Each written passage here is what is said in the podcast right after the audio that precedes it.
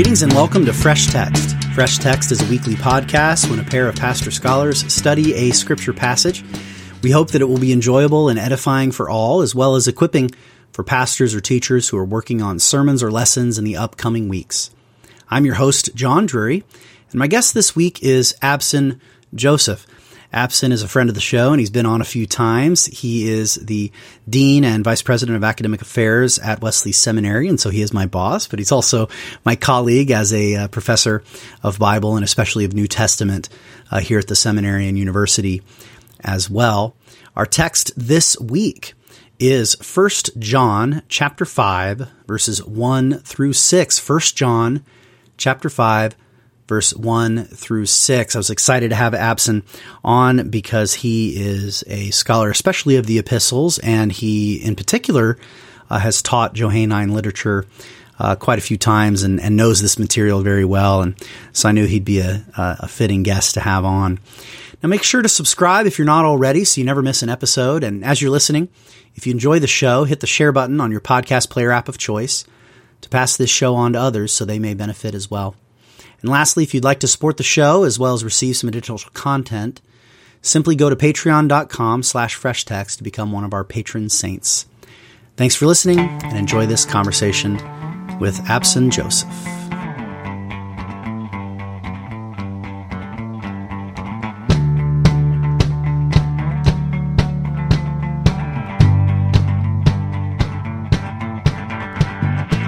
Yeah, so we're looking at uh, First John chapter 5, verse 1 through 6. Obviously, mm-hmm. we'll have to expand context a little, yeah. but for now, we'll start with just those six. Would yeah. you be willing to read? Definitely. Everyone who believes that Jesus is the Christ is born of God, and everyone who loves the Father loves his child as well. This is how we know that we love the children of God, by loving God and carrying out his commands. In fact, this is love for God, to keep his commands. And his commands are not burdensome, for everyone born of God overcomes the world. This is the victory that overcomes the world, even our faith. Who is it that overcomes the world? Only the one who believes that Jesus is the Son of God. This is the one who came by water and blood, Jesus Christ. He did not come by water only, but by water and blood and it is the Spirit who testifies because the Spirit is the truth. Yeah, the word of the Lord. Thanks be to God. Let's pray. Father, we give you thanks for this word, for these written words composed long ago, but preserved and handed on to us. We give you thanks for our human capacity to form words as we have a conversation here today. Uh, but above all else, we give you thanks for your own love uh, made manifest in the sending of your Son, Jesus the Messiah, for our sakes, and the, the faith and love in us that flows from that, from Him, and leads to victory over the world. Whatever that means, Lord, I guess, and that's with that comment, I bring brings us to our uh, petition, Lord, that you would help us to uh, see and understand uh, the text before us, to see and understand each other, for our listeners, separated as they are by time and space, to to have a sense of understanding and insight of what we say, what the text says, but not merely to discern the mind of the human author but most of all through that to come into contact with your own heart, O oh God, to have in us the mind that is in your son Jesus. So we dare to ask that you would do these things even through a simple conversation. And we ask them in the name of your son, Jesus Christ. Amen. Amen. So yeah, what, what jumps out at you today? Obviously you've spent a lot of time with this text, the familiar mm-hmm. text, but where where do you want to start? What's uh, what's grabbing you today?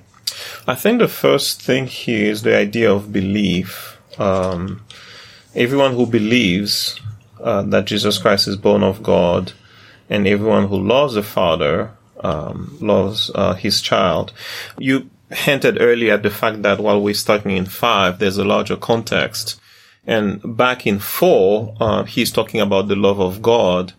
And here it continues to talk about the same thing, but it, it shifts it a little bit. Yeah. So that um, while he was talking about you know loving God, loving one another uh, in in four seven, let us love one another, for love's com- love comes from God.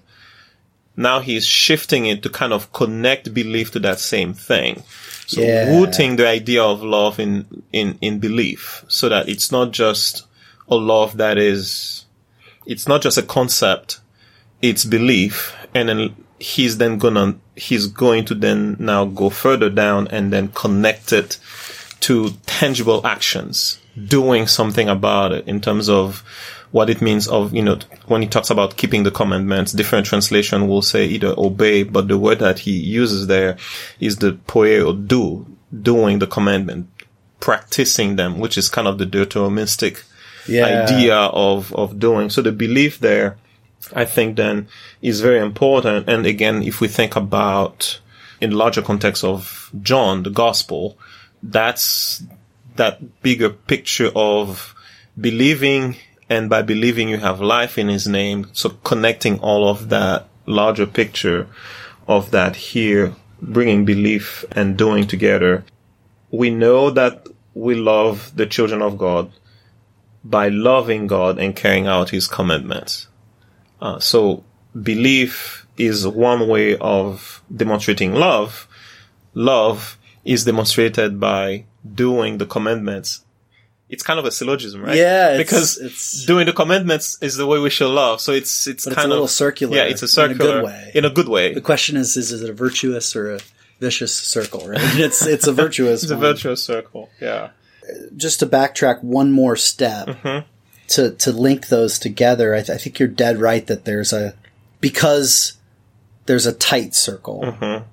Because I think all the New Testament has a living, dynamic circle of, of faith and love, of knowing and, and, and doing and, but the, the circle's really tight in Johannine literature and especially Mm-hmm. Yeah, First John. yeah, so, yeah. so much so that it's hard to say when he's talking about one versus the Mm-hmm. other. Nevertheless, love really dominates Definitely. in chapter four. Definitely. And there is this shift to faith language in five. Mm-hmm. Yeah. And, and it's, it's confirmed with some of these other verbs. Well, the stark statement that our victory is our faith. Mm-hmm. Yes. That's a very stark Yes. Mm-hmm. statement. But the language of witness, which is more linked to believing, Yeah. though obviously related to love because Yeah. it's a tight circle. But so the verbiage is, is moving Mm-hmm. in that direction. And even the, well, yeah, I'll, I'll say that later. So th- you could almost take four and five, these whole chapters, as sort of being introduced by this passage at the end of three, which is in, uh, let's see, where, where is it? It's verse, uh, 23. So 323.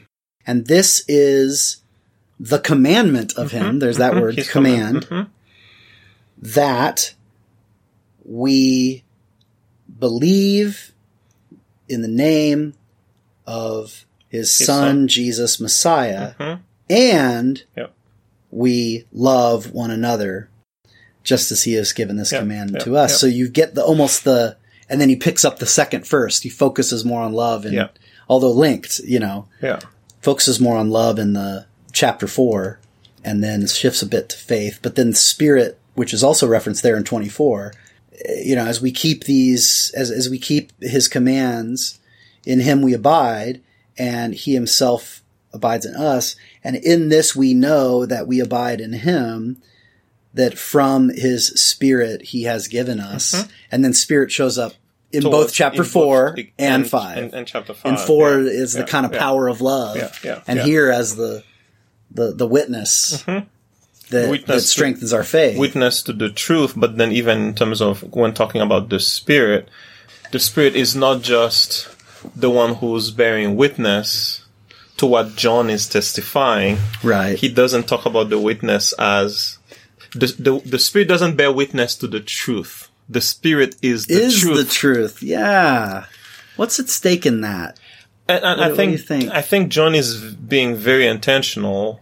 Uh, we can't talk about Trinitarian language yet because that will, the, Yeah. the, well, we cannot talk about Trinity. The concept, the theological Yeah. concept will be later, but the language is there in Yeah. that he is, he is connecting God to the Spirit. Who is the truth. Who's Doesn't the just truth. tell the truth, He doesn't tell the truth. is He's- the Is the truth because the Father earlier on, right? Connecting truth to the Father, now the Spirit to the Father. He's Hmm. doing similar things in expanding who Jesus Christ is in terms of his role. When he talks about Jesus Christ, he doesn't just come by water, he comes by water and blood. Again, talking either because of John the Baptist's baptism, which was a baptism by water, but now saying by adding the blood, talking about Jesus either be because he is beyond John the Baptist or connecting Jesus's um, atoning sacrifice, Right. Which he again mentions earlier, so that bringing that the blood here again, you now go back to the Gospel of John in terms of this is my blood of the covenant. And all of that together connects back to who God is as the Father when God's love for us is demonstrated by giving of his son Yes. in the earlier chapter. So now bringing Jesus into the picture in terms of who he is and what he does, and then bringing the spirit in terms of testifying to those things. So in terms of the tight circle, Talk about a tight circle. It's a very tight argument in terms of how he is, uh, how he is bringing that. And he, he even does it in the, like, in the language. So you talk about the faith. So like, even when we talk about belief, so in the original language, belief and faith, it's the same Mm-hmm. All one word. all Pistis, one word. Pistis- yeah. So someone who's reading that will will not even think about them differently. In English, you have to pause and say, "Oh, those things are connected." Yeah. You don't need to say that, you know, in the original. So there's a lot of stuff that he's doing that both conceptually, but also even linguistically, um, when he talks about the overcoming, you know, hey Nike. That's hey, another Nike. one. Yes. just, just This is the s- the overcoming by which we have overcome Yeah, the world, it- or it- the victory by which we have victimized the world. That doesn't sounds- work. But, it sounds so beautifully in terms of the way he's doing it. And our Hey. faith is the one that does that. Hey Nike, hey Nike Sasa. Uh huh. So it sounds cool. yeah, yeah.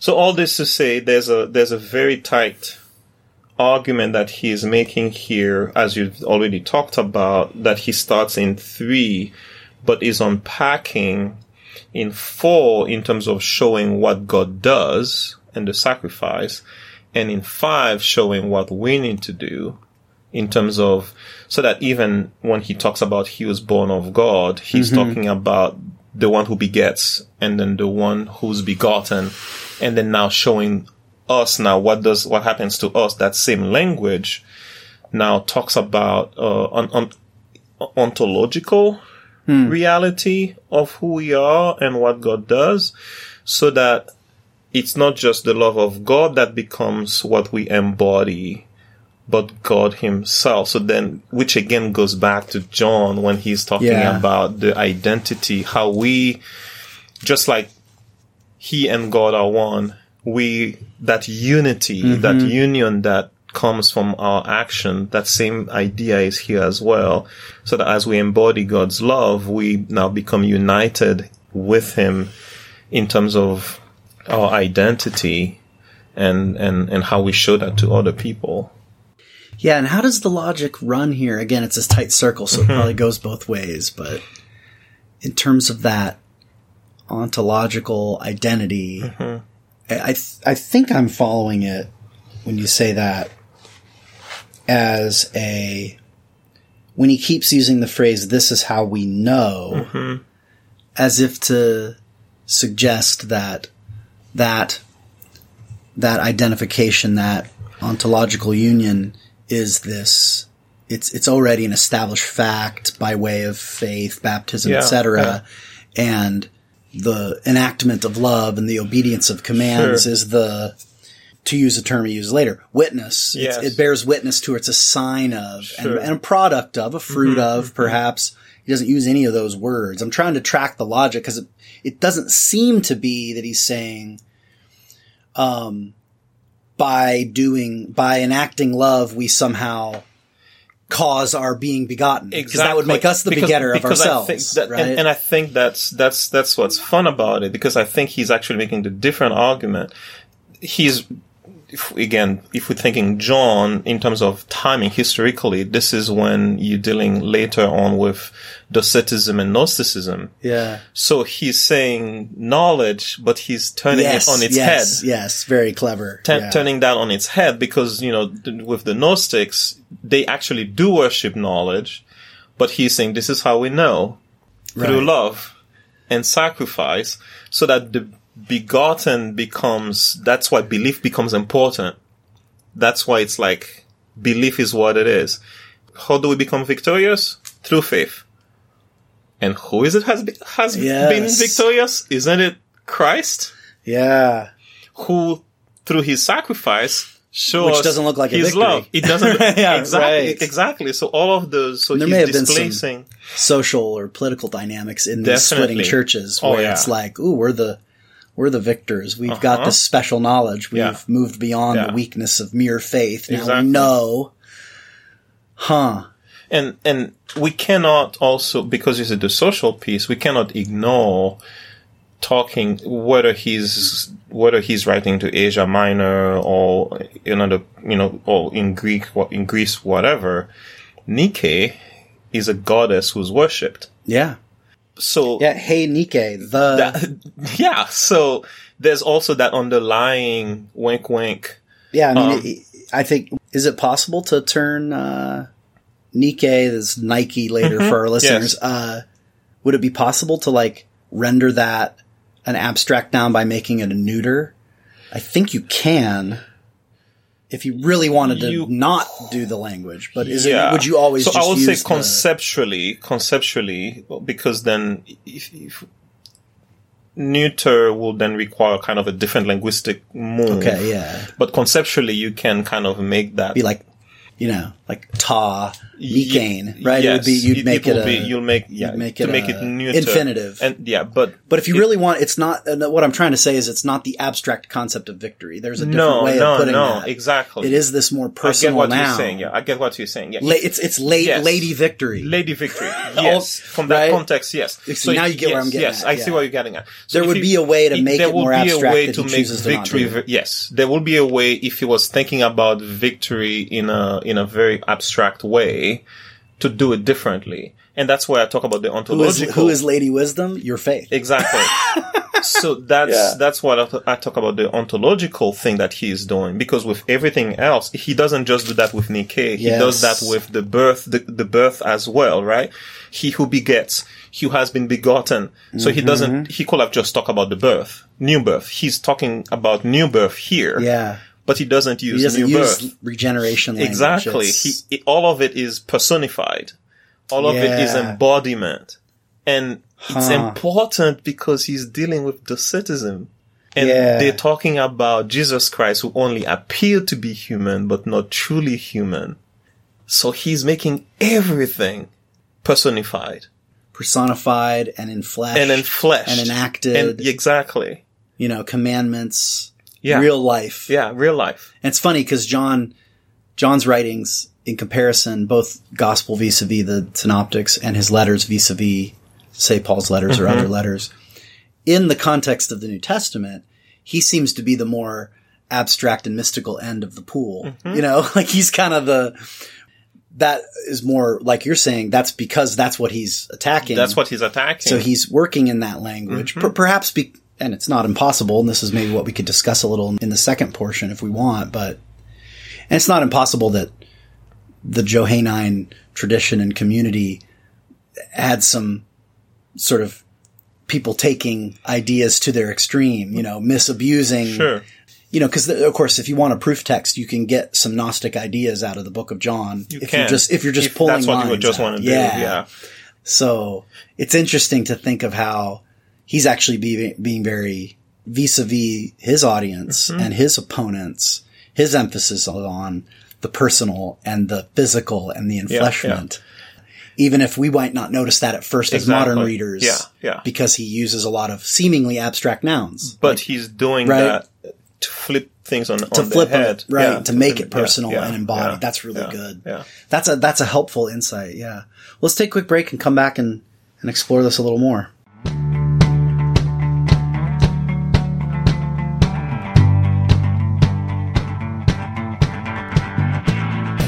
And we're back. Welcome back to Fresh Text. I'm here with my guest Abson Joseph, and we're looking at 1 John chapter 5, focusing on verse 1 through 6, but of course, uh, looking around a little bit. Well, let, let me just uh, read the passage again, just to have it kind of in our minds. I'm going to use uh, uh, Raymond Brown's translation. I've been using his commentary a bit, and I wanted to ask you something about his theories of Johannine composition to put you on the spot a little Oh, about that. But so here's his translation of this passage. Everyone who believes that Jesus is the Christ has been begotten by God, and everyone who loves the parent loves the child begotten by him. This is how we can be sure that we do love God's children whenever we love God and obey his commandments. For the love of God consists in this, that we keep his commandments. And his commandments are not burdensome. Mm-hmm. Because all that is begotten by God conquers the world.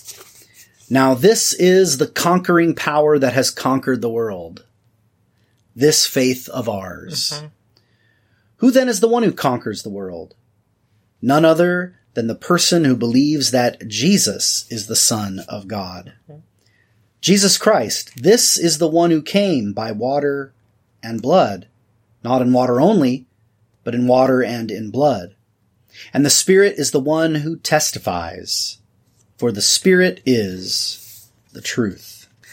So, so Brown suggests that these, and it'd be proto-Gnostic, proto-docetic. It's not full-blown second Mm-hmm. Yeah, century, yeah, right? yeah, but these ideas, these opponents, his theory, as I'm sure you know, but our audience may not, because I don't think we've gotten into this yet in the any of the episodes up to this point. You know, saving it for the for the for the professionals like yourself. no, uh, but Raymond Brown has this sort of his account of composition, as I understand it, is to kind of see that the Gospel of John, likely a little earlier, there's a Johannine community that's a little bit distinct but connected to other apostolic communities and maybe with some connections in Samaria and other places and then he spreads out into Asia Minor or whatever. And that that there was a more kind of radical, more mystical, more quasi-Gnostic kind of break off from mm-hmm. that. That's the group who broke off that's referenced in First John. And then First John is kind of saying, whoa, whoa, whoa. Yeah. All that stuff in Gospel of John, don't take that to mean, oh, you know, don't don't take that in this direction. We still also believe in the Old Testament commandments. Mm-hmm. We still believe in the atoning sacrifice of Jesus. That language is not dominant in in the book of John, mm-hmm. uh, although it can be interpreted that way. And he he argues that that First John's interpretation of the Gospel of John is the more defensible and accurate one. So hmm. he's not trying to drive a wedge, but he's trying to say that you can kind of see he often will show here's the proof text that his opponents could use mm-hmm. to, to say, you know, to say that to have their crazy claims. They're proof text, they're not actually right. But then I bring that up to say this is a key passage here for his theory mm-hmm. because he says the water versus water in the blood. There's seems to be this emphasis just on, like you say, docetic, just the appearing, the coming of Jesus mm-hmm. the baptism of Jesus, he came and reveals God, and that's the whole point. And the death is not really the focus, not the center. Mm-hmm. And First John is wanting to say, no, no, no. All that atoning sacrifice stuff, all that Levitical priesthood stuff, that is fulfilled in Jesus. So I don't know. What what, what do you think? How, do, how does that theory? You probably have different views on John, and I'd love to get your take. I- uh, we don't have to spend too much time on it, but Yeah, I I do in that um there's so much to say. I don't think it is necessary to connect the two. Here's why. It necessitates that necessitates at least two things. One, that the community that receives the gospel also is the community who receives the letters. okay, That's one.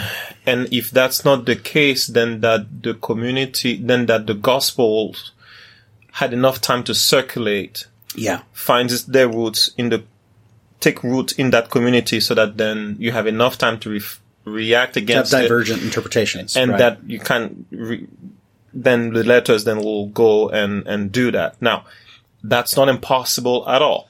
got it. I'm just saying that's that's part of that's necessary. Um, so then that's one. Two, it is clear. uh, I'm saying it is clear. Now, should we? Is it really? it seems. It seems to me that's the phrase. Yes, it seems. To That's how I learned. To, that's how I learned it that seems phrase. to me that I had a um, friend in grad school who started every sentence.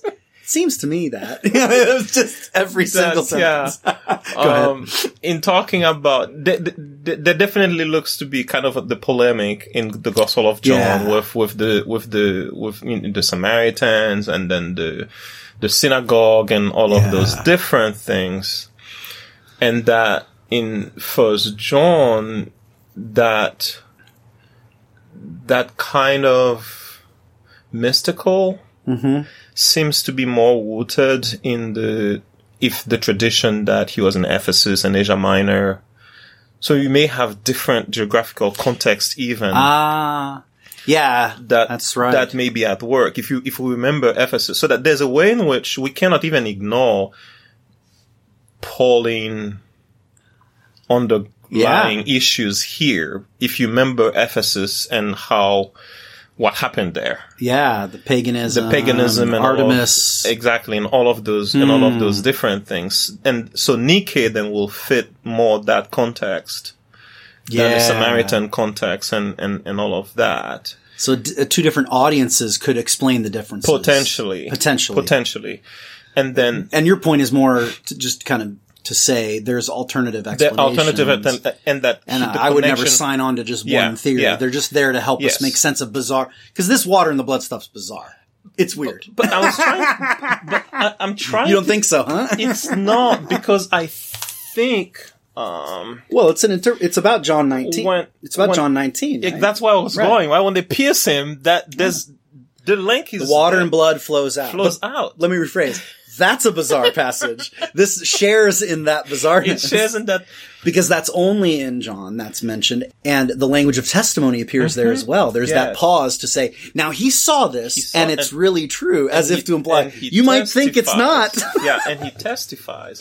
but And it's I a little think- bit of a you know, thou doth protest so much. You're, Yeah. clearly there was some doubt, maybe, of this Exactly. particular, and there's clearly if there may have been doubt then, and there is now for us a little bit of mystery on the meaning and significance of this water blood but for imagery, some- yeah, you but know, for, like what's but, at stake in But that? for someone who's for someone who's thinking that this person is not human, mm. what more powerful way to say blood just just flows out? And and we all like when we talk about water, the idea of the the the plasma Yeah. it, it's just from John's perspective, it may be just the more basic way of just telling them Yeah. this guy just bled. God Yeah. just bled. yeah, I think you and I And then, have different takes. and then later, and then later on, later on, then it may take on additional things. Yeah. Because again, later on, when you're looking, because by Because the- with the docetism, just to push back and not push back, Sure. to play a little. yeah, If the water, since water imagery in the rest of John is so linked to the Holy Spirit, Mm-hmm. If we could take the water imagery as something miraculous and the blood imagery as the highly human fleshy element, which is how I tend to read it, Mm-hmm. Sure. clearly a little different than you, which is fun. Sure. Uh, the, the stakes happily are pretty low because the gist of what we're wanting Yeah, to say yeah, is yeah. the same. So listeners don't get anxious that we're disagreeing. But y- you could see how then if, if that is possible, and that, that's how I would take Gospel John on its own, Mm-hmm. That this is the Holy Spirit being poured out in his death, not just later. It's the kind of objective pouring out and then the intersubjective pouring out comes at the resurrection. But there's already a giving of the Spirit in his death, um, based on my read of John 6 and stuff like that. So if that's the case, then you could see how a Gnostic or Docetic, uh, a more Greco-Roman context Yep, yep, yep. would want to say, well, we want the water, but not the blood. We want the, the, to use later terminology, the Uh-huh. Yes. deity without the humanity. yes, And that would then really fit this very nicely, um, as, uh, that the, that the, the, the symbolic value. I mean, I think it actually took place. I'm not questioning whether it's real, but the, the symbolic value it's kind of again, it's we're back to where like John compared to the other gospels is like not just blood but water, right? Yes. But there's something spirit, There's something something, deep and spiritual and mystical here. But then the to the to to the to the other extreme to the pagans, you want to say, oh, not just water but blood. and and the This only, kinda both yeah, and. and the only difference with what I'm saying and and and what you know Brown is saying is that I think Brown ties it, connecting them kind of ties it to a smaller community. yeah, I don't really care about that. that I think a lot Yeah. like that the larger because then you may have then you may not everyone who reads the gospel will react to it this way right. but then the letter then is now correcting that particular mm-hmm. concept. So then in the context of writing, first John is, is, doesn't mention anyone at all, kind of anonymous. Yeah, it's questionable whether it's technically even a letter. Yes, it's it's a It's more of a discourse. Discourse. Yeah, Then second John is to Very the elect lady, yeah. and then third John, Gaius. So you almost have almost perhaps, perhaps the situation where there's a circular letter that that's meant Ah, for larger cover letters. Exactly. Oh, exactly. And I like then that. and then you've got the church that meets in Gaius's house. We don't know who Gaius is, but then there's a chance that Gaius get all three letters. One's a kind of a sermon that's kind of more broadly speaking, Ah. and then another one which is to everyone, and then third John is a private letter to Gaius that now gets shared. Similar context that happened with Colossians I was going and say, Philemon. yes, I was just getting ready to say that, where Colossians, except for the stuff at the end, is very, but even the stuff at the end is more on Paul's end. It's very, Yeah. and again, Colossians and Ephesians 2 have this big picture, very cosmic, very Exactly. mystical, just like First John. Yeah. Yeah. But then they're linked historically They're linked. with these very earthy, hey, give me, send back my yeah, servant stuff. Yeah, yeah, yeah. Ah, that's a helpful so take. that I like may be that. going on there as well. So, so then, so, so then, I, I push back on Raymond only to the to the sense that you may then kind of link. It just op- it, it creates Yeah. a wider audience possibility. Yeah, so let's close the loop to use a favorite phrase of yours. Because, uh, you know, to me, all the, all the background theorizing is never an end in itself, as you agree. Yes. I Yes. know. Yes. To kind of come back and say like, so one disagreement I have with Brown is he does the water blood as kind of more, I think it's really all about that event in chapter 19. I'm with you on that. Mm-hmm. Sure. It's really what's at stake in the death of Christ Uh-huh. as such Yeah. maybe there's a reference here to John's baptism, but I don't think that's the primary I think it's focus the- it's because water language is spirit language. And John Yeah. John seven, he says the, the the the narrator says he was talking when he talks about living water. The that the living water, this is the spirit, but the spirit had not yet come Hmm. Yeah. because he had not yet been glorified. Yep. And his glorification is not just his resurrection; it's primarily his death. Mm-hmm. And so the spirit comes. I think that's the Yeah. symbolism there. I think it's spirit talk. Yeah. Yeah. Um, but he didn't come just as a spirit, no. but also as flesh. Yes. Yes. So sp- there's spirit flesh here Yeah. going on. There's water blood. Yeah. Like all these. And and and and all of that and i think all of that the end goal is to demonstrate how great that love is Yes. because this his death why did he die yes. because he loves us and and, And if it was just a show, it's not a demonstration of love. Ah. exactly and four and five four and five connect because it's good. not that he lo- it's not who we, he loves us 1st mm-hmm. And he loves us first because he died for us going back to john how great love Yeah. right Demonstrated. demonstrated showing. through you know offering ourselves for our friends so then he is showing and asking then embodying that willingness to sacrifice so i think again beyond the symbolism there's there's the actual Yeah, you're right. there's an actual Mm-hmm. death and the connection of that death, rooting that in the love. This is how God shows his love for us by his son dying on the cross. Yeah, that's so good. Yeah, I guess I think that would be exactly where I think I would want to land is to say that yes, there's something symbolic and mystical or whatever happening in the death of Christ, mm-hmm.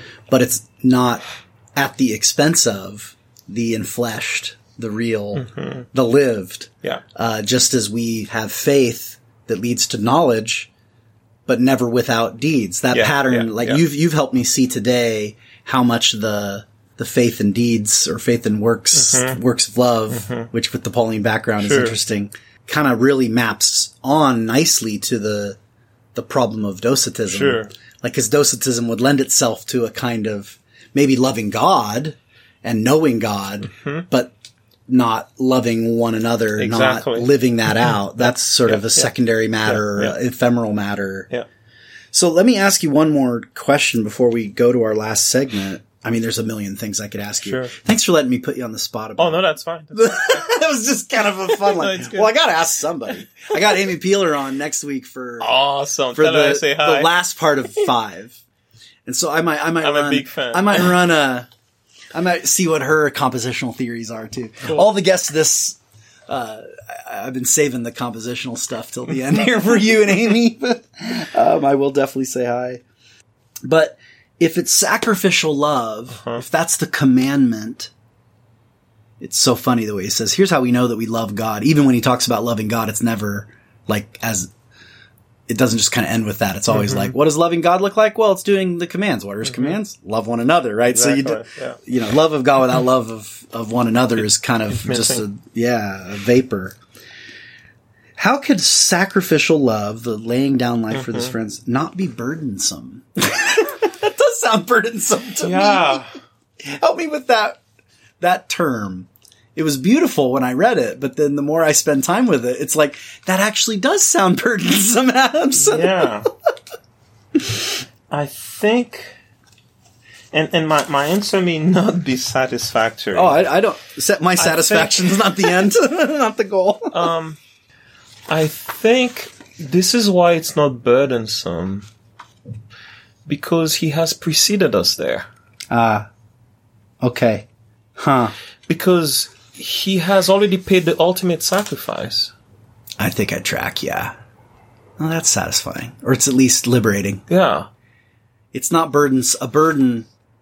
It it it's a burden in the sense of okay, carrying your cross. Yeah. but it's not a burden in the sense of he's placing something on oh, us On instead of himself. No, no. He's asking us to follow him where he has gone. Wow. And what he has he's not already the slave done driver. for us. He's in the yoke with us. Exactly.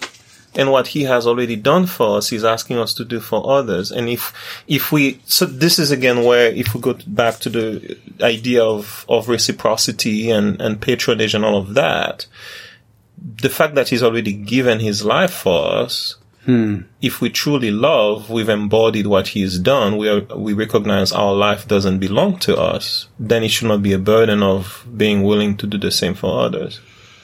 Hmm. That's really good, man. I appreciate that a ton. That's that's that that or who knows, maybe something else will lead us into our sermon starters. So let's take a quick break and come Sure. back and explore some sermon starters. Yeah.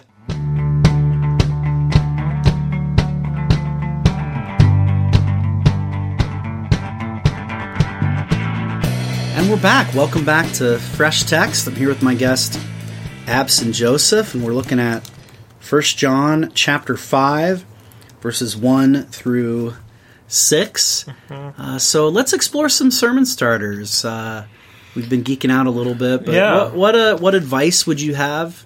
General advice about Yeah. preaching on John, I- or more specific suggestions about how to preach this text or teach this text to Mm-hmm. others? What, what are your thoughts? So the, I mean, in terms of general general uh, way of uh, preaching this, uh, remembering that this is a letter or even perhaps a sermon.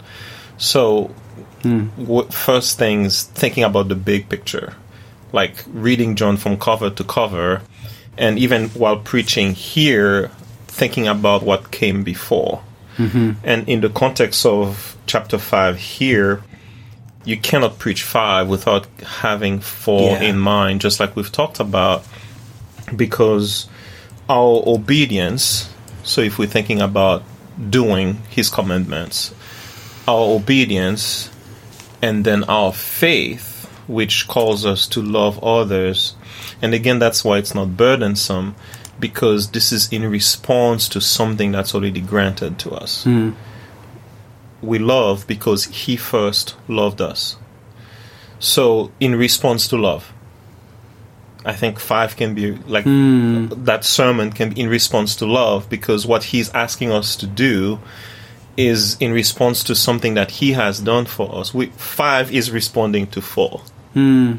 Yeah, nice. and and that and that challenging challenging the the the, the congregation to really do this and do this well will be a really nice idea to really picture what God has done for us and that what he's asking us this is not a requirement to be his children this is a response of having been begotten Yeah. because that's what John is saying this is how we in know chapter it three, we are God's children now. exactly We already are. Right, we already are so, so that this isn't become God's children. It's Exactly. You are. So So the What's that action that, action is an outflow of our nature, which has Mm-hmm. now embodied God's nature. Then the way we act is now, um, you know, pattern. It's about pattern after the way He Himself acts. That's really good. Yeah, I, I, I could imagine it. Obviously, there's differences of style and form, but if you have a, a, a quasi narrative or problem solution style preaching, you really could introduce this problem of the the commands. Are they burdensome? Like, mm-hmm. really ask the mm-hmm. question and explore it, and and worsen it at 1st mm-hmm. by showing that the model is Christ and His own sacrificial love, and um, connect that up with water and the blood if you wanted. Um, but then make the turn, Yeah. you know, the, the, the, the turn halfway through a sermon or so that really sort of unveils and opens our eyes Sure. to kind of see that it's not this isn't being placed upon us but being shared with us. It's an invitation to a way of life. A, a- an illustration came to mind. I don't always have illustration ideas. Usually i mean when i was a when i was a preacher when i was preaching every week twice a week when i was uh, two different sermons every week uh, when i was in south jersey pastoring years ago I was, I mean, I would, I loved prepping. That's why I started this podcast because I like the prep. I don't really like preaching. I just really like the prep, you know? and so, like, I'd have these ideas, but then often it'd be like illustration here, you know, like in the, in the outline. And like, sometimes, like, 10 minutes before the service, I'd finally Yeah. find something. It just wasn't my nature, Sure. you know? And, um, I suppose that's a little better than the preacher who has an illustration that goes and looks for a text, right? But uh, so, but one came to mind as I was listening to you just now. It, it it occurred to me. I was thinking of my youngest son, Paul, who is six now, and um, in many ways, like he loves he loves to tag along. He's like a he likes just hanging out. Like you know, whenever like w- whenever his mom is driving one of the kids to some activity, he wants to be in the car too. Sure. And whenever I want to, if I want to go outside on a walk or go do something, uh, do a chore, he wants to come along. You know, where are you going, Daddy? You know, he's just that kind of a kid. And in many ways, like the the chores regime in our fa- in our house really sort of like, in many ways, Paul kind of increased it because he was just tagging along doing more chores with me. And I'm like why is the youngest doing more chores than the rest right? But then we started noticing this pattern as the others were starting to do more and more chores. He was getting real grumpy and resistant. Hmm. They became burdensome for him. Hmm. And what started i started noticing when we'd have like chores time after a meal everyone would have a chore. And maybe i would be doing a different chore or sometimes i'd just be pooped and i'd be sitting in my room waiting for them to finish their chores so we can do something fun as an activity maybe checking an email or mm-hmm. whatever. And it's like all of a sudden all this i mean he loved folding laundry with me. He loved doing all these activities. But the moment they were a burden on him mm-hmm. to do instead of me or under my authority mm-hmm. it, it the complaints would kick in. Hmm. And i mean i'm analyzing this too much but I, i'm sure you can see the illus- why it Sure, illustrates sure. the idea but he will just i mean just this last week uh, I was out with Clara and Sam was at a thing, and him and and Mandy were at home doing a bunch of chores and cleaning up after dinner or whatever, and he just like worked nonstop for like an hour with her because he was with her. He was In her presence. participating, Yeah, yes, participating. abiding, Yes. and And every time if I if I sit down and do and fold laundry with him, he can just work so much. It's not a burden then. Hmm. That's awesome. And I mean, it's like it's so obvious, duh. Like if I say, "Hey, fold your dang laundry and walk away," like Nothing. what six year old wants to fold their own laundry? But like, Let's do it It's that he wants to hang out with his dad. That's yeah, what it's yeah, all about. And I think maybe there's something there akin to what I'm hearing you say. I think that's so. what makes them Yeah. not burdensome. Yeah, because because he he journeys with us in this process because he has done it himself and he's asking us to do it because that's a way for us to demonstrate his own nature. Hmm.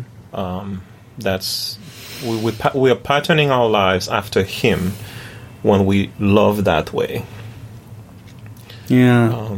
because God is love, and love is sacrifice. Sacrifice, and that's that's what that's what this looks like. Yeah, greater love has no one than this. And they lay down their life for their Mm-hmm. their friends. So it's the greatest love. It's the greatest sacrifice. Mm-hmm. What is a sacrifice that's not burdensome? Well, yeah, it's Yeah, one in a communion. loving one. Yeah. Yeah. yeah. Oh, that's really powerful, man. Yeah. An- an- I mean, another we Go haven't we haven't talked much about the Old Testament here, but if we now go back, right Yeah. now that we've dealt with the enfleshed experience, if we now Mm-hmm. go back to the symbolism of the water and blood, and now talking about Ah. the covenant language, Yes. you know, connecting to the sacrifice and the atoning sacrifice, um, you cannot but go to Deuteronomy um, Deuteronomy 6, Deuteronomy 10, Deuteronomy 11, where the idea of keeping his commandments just are all over the place. And again, Moses, in the context of Deuteronomy, is setting all of that up in terms of this is who God is, that's what he has done for us. Again, commandments, but not as top down, but as a response to what who he is and what he has what he has done so the obe- obedience the commandments and all of those they're really never in the context of uh you go do this Yeah. it's it's will you respond that way because of what i have done um on and, and so then th- that that kind of Yeah, and these two verbs, right? The practice, the doing the commandments, yes, and then keeping. keeping yeah which implies which has covenantal language. Exactly. Mm-hmm. The covenant's been established. You're not you're not creating the covenantal family relationship no through the obedience, those are not, rather yeah those those are not prerequisites yes. those are not prerequisites. They are things that Nice, are an yeah. outflow of a relationship that's already established because of what he has done on our behalf, because of who he is for us. Mm-hmm. That's what the idea of new birth is. What he's using here, the idea of new birth, is spiritual new birth, which again, in the context of the covenant, is again in terms of God bringing bringing the children of Israel to Himself. Now that they have brought, He has brought them to Himself. He's now asking them to do those things as a response to that. This is now how you should live. I've said before you life and death. Choose life, obey, yeah. so that you shall you shall live. Yeah, I mean there's even I mean even the phrase his commandments are not burdensome. Uh, I've got I checked a quick reference here while we were talking. Deuteronomy 30 verse 11 says this exact line. Now I Mm-hmm. Don't my I, my Septuagint is at home, so I don't know if it's the exact language if this is a but it's at least an echo, if not an allusion. conceptually, Yeah. don't don't don't say it is too far. Don't say who's gonna go up and take it for me. Or I'm, what I'm asking you today to do. This is doable. It's doable. Mm-hmm. I, I'm God is not God is not. Uh, what's the English word? He is not um, ir- i- um, irrational, but that's that's that's What's not the the French perfect word word. that you're looking for? I don't I don't even know which language it is. is it Creole? What is it? It's Spanish? You got a couple in there. Pas irrationnel. Uh, Don't, let's not go there. Oh, sorry. I, Unreasonable. unreasonable. Thank you. Yes. just needed to hear it. Yes, and- and he's not I needed hear it in unreasonable. Yes, he's not. Un- God is not unreasonable. yeah. What he's asking us to do is within our reach. And what Yeah. Moses told the children of Israel, John is echoing here. Yeah. So the covenanted language, and I mean, he's not unreasonable. He's not saying that it's easy. Mm-hmm. Jesus labored with it in the garden. yeah. Yeah. Boy, this is hard. Can we do this in, in a different way? Yeah. But the obedience, not my will, but yours, be Yeah. done. He was sweating blood. Yeah. Hey, And- there's some blood and water. I know, I know, right? Sweating blood. There's That's blood Luke- and water, That's Luke's right? way of doing it, right? Yes, I think that's in Luke. That's right? that's in Luke. But Ah, you know, yeah. it's it's it's doable. It's it's hard. I do like that connection though to Deuteronomy as well as to Exodus and and Leviticus too. The the blood and water is very Mm-hmm. Yeah. Levitical Yeah, in a way, yeah, right? Um, and and just as a side point to our listeners, if you find preaching the epistles, and I'm using that in the generic canonical sense, Mm-hmm. if you find it hard to preach on epistles, I love preaching epistles, but some people, Mandy doesn't. Hmm. She really prefers narratives, right? That's her comfort zone. And one thing that she has taught me as one of the ways that she gets into epistles is is to look for Old Testament allusions to find narrative language. Yep. Because and then, you know, so I could see her, I mean, I shouldn't Yeah. talk for her, she's not here, but uh, um, pictures of her in the room. Uh, right there. But uh, uh, that that I could totally see her like using some of the, Hmm. the just basically in way retelling the whole Exodus to Deuteronomy Yeah, narrative as a way of sort of picturing this this image, or you know, you could even talk about Moses Mm-hmm. at the end uh, giving this farewell speech, and and yeah. So I mean, if if that helps to put some flesh on Because The the, language the- here. the- because the epistles. the first loved us, I mean, that's Exodus, right? That's Exodus. Yeah, yeah. it's not that we loved him; we're just you Yeah, know yeah, just yeah, in, enslaved and and and then grumbling Mm-hmm. that his love and that his love persists. Uh, there's a real sort of narrative power. There the is. Torah there there. is. There is. The epistles are undergirded by narrative. Yeah, I, I wouldn't have even thought of that Torah connection if it wasn't for this conversation. So that's really helpful for me and and hopefully for some of our, especially the plural there, the commandments, because he often speaks in the singular, Uh-huh. almost exclusively in First John. This one might be one of the few plural. Yeah, it's usually a new have to lie. commandment, Yeah. uh, or the quote I had from Leighton three. Uh, the command or commandment. That's his standard Yeah. and that's typical john gospel john letters of john tend to likes to speak in Generic. singulars Singular not, generic. not in dualities not in pairs but in singulars um, so there, th- that that in a way invites this Yeah. old testament because when you say commandments plural your mind goes straight to the 613 right it goes to the to the commandments of the law right Yeah, yeah. I think there's a place here. I may be wrong. That even talking about the singular generic, even kind of from a grammar, Mm-hmm. that he uses hai entolai, but then the verb is singular. You're right. I can't even. It is. Yeah, Well, no, it's eisin. It's plural. is it? Okay. It's at the end of the sentence in verse 3. Kai hai entolai autu barei uk eisin. Ah, yeah, you're right. But sometimes he does do that. Sometimes he does. do He'll have a plural uh, plural noun and a and a singular verb. yeah. But So I take that back. bummer. That would have been cool. There are so many esteem all over the place. I thought, yeah, It's pretty tricky. This one is not. Yeah. Wow. Well, No, it's good. This is great stuff, man. I Yeah. think we've given. I hope our listeners have had as much fun as I have learning from you today. This well, my has been pleasure. a good hour. Thank you. Yeah, I've learned from you as well. It's been fun.